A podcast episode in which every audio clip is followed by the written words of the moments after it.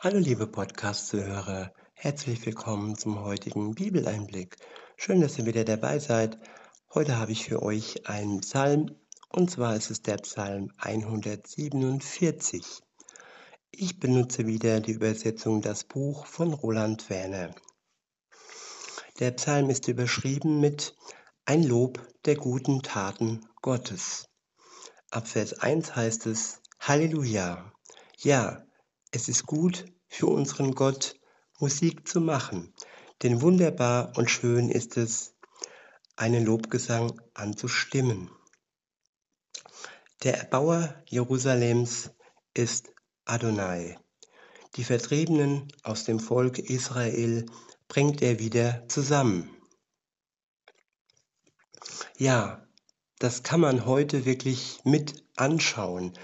Damals ja, es ist sehr viel Zeit vergangen, seit der Psalm geschrieben ist. Und heute kann man mit betrachten, wie die Vertriebenen aus dem Volk Israel, wie er Gott sie wieder zusammenbringt, zusammen in Israel. Und aus der ganzen Welt kommen sie, aus der ganzen Welt werden sie verfolgt, bedrängt. Und ja, auch in Deutschland sind Juden nicht unbedingt mehr sicher in ganz Europa werden sie verspottet und ja, sie werden verletzt und teilweise auch getötet. Insofern ist es ein Lobgesang auf Gott, dass er sein Volk jetzt zusammenführt, wieder zusammenführt in Israel. In Vers 3 heißt es, er heilt die, deren Herzen zerbrochen sind und verbindet ihre Wunden. Ich wiederhole, er heilt die, deren Herzen zerbrochen sind und verbindet ihre Wunden. Wer von uns wurde nicht schon einmal enttäuscht? Wessen Herz wurde nicht schon einmal gebrochen? Wer hat nicht schon einmal vertraut und dachte, ja, jetzt ist es soweit, jetzt habe ich den Partner gefunden oder sei es auch nur ein Freund gefunden in Gänsefüßchen nur und wurde dann letzten Endes enttäuscht, indem der Partner ihn ähm, ja verlassen hat und der Freund ihm untreu geworden ist und ihm den Rücken zugewandt hat und ein neues Leben begonnen hat, ohne die Freundschaft, die vormals so groß und so bedeutsam war. Deshalb, ich wiederhole den Vers 3.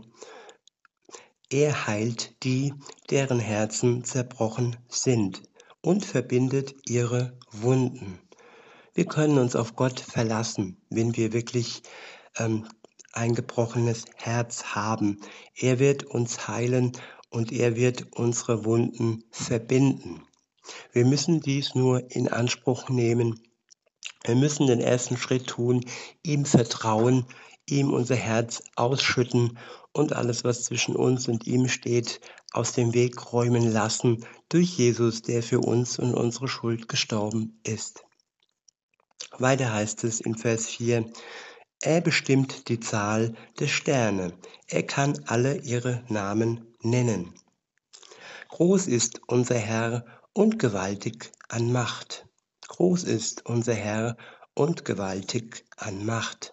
Seine Weisheit ist unermesslich.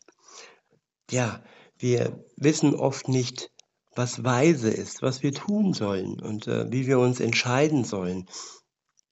Ob wir zurückblicken sollen oder ob wir nur nach vorne blicken sollen, ob es sich lohnt, zurückzublicken und das Alte ja zu versuchen, wieder zu erneuern und wenn Gott wirklich an Weisheit unerschöpflich ähm, ist, wenn er eine wirklich unerschöpfliche Weisheit hat und wenn seine Weisheit unermesslich ist, dann können wir uns auch auf ihn berufen und ihn bitten, dass er uns Weisheit schenkt, damit wir uns weise entscheiden können. Weiter heißt es in Vers 6, Adonai richtet die Elenden wieder auf. Ich wiederhole, Adonai richtet die Elenden wieder auf. Die Gottes Verächter aber drückt er nieder bis zur Erde. Ja, Gott ist ein gerechter Gott. Er richtet die Elenden auf und drückt die Gottesverächter am Ende der Zeit nieder bis zur Erde. Nicht nur am Ende der Zeit, aber auf jeden Fall am Ende der Zeit. Darauf können wir uns verlassen.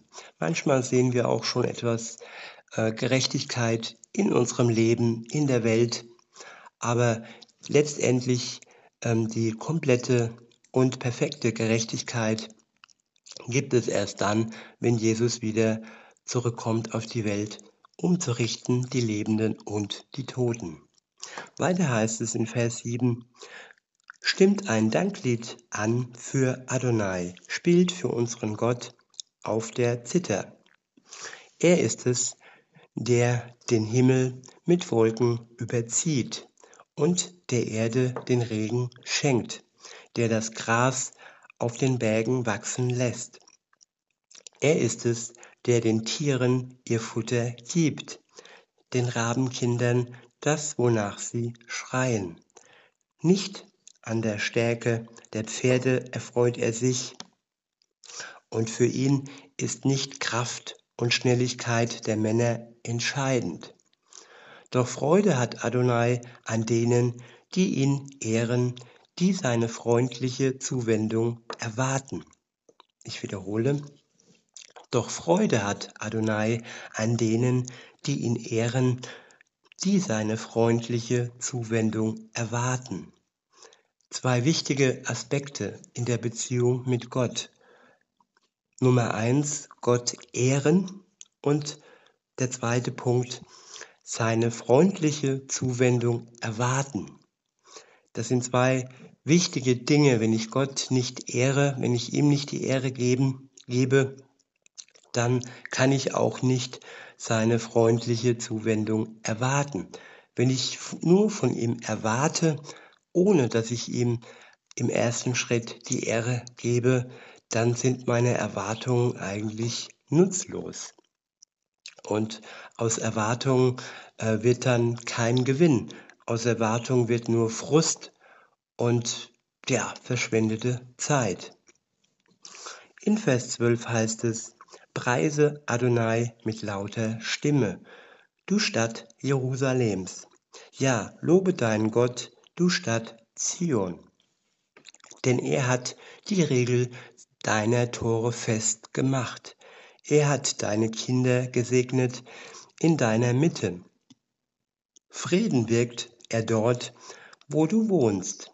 Er macht dich satt mit dem allerbesten Weizen. Er sendet seine Botschaft auf die Erde. Ganz schnell verbreitet sich sein Wort. Er lässt den Schnee wie Wolle fallen, den Raureif streut er aus wie Staub. Das Eis wirft er herab wie Brocken. Wer kann seine Kälte, wer kann seiner Kälte standhalten?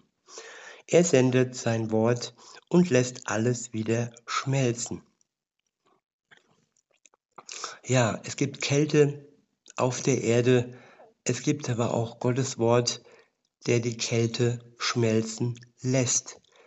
Wenn es dir kalt ist, wenn dein Herz erkaltet ist, dann schau auf sein Wort und erwarte von ihm, nachdem du ihm gedankt hast für sein Wesen und für das, was er tun kann, dann kannst du von ihm wirklich erwarten, dass er dein Herz schmelzt, dass er, dir, dass er dir Wärme schenkt und dass er dir neuen Lebensmut schenkt.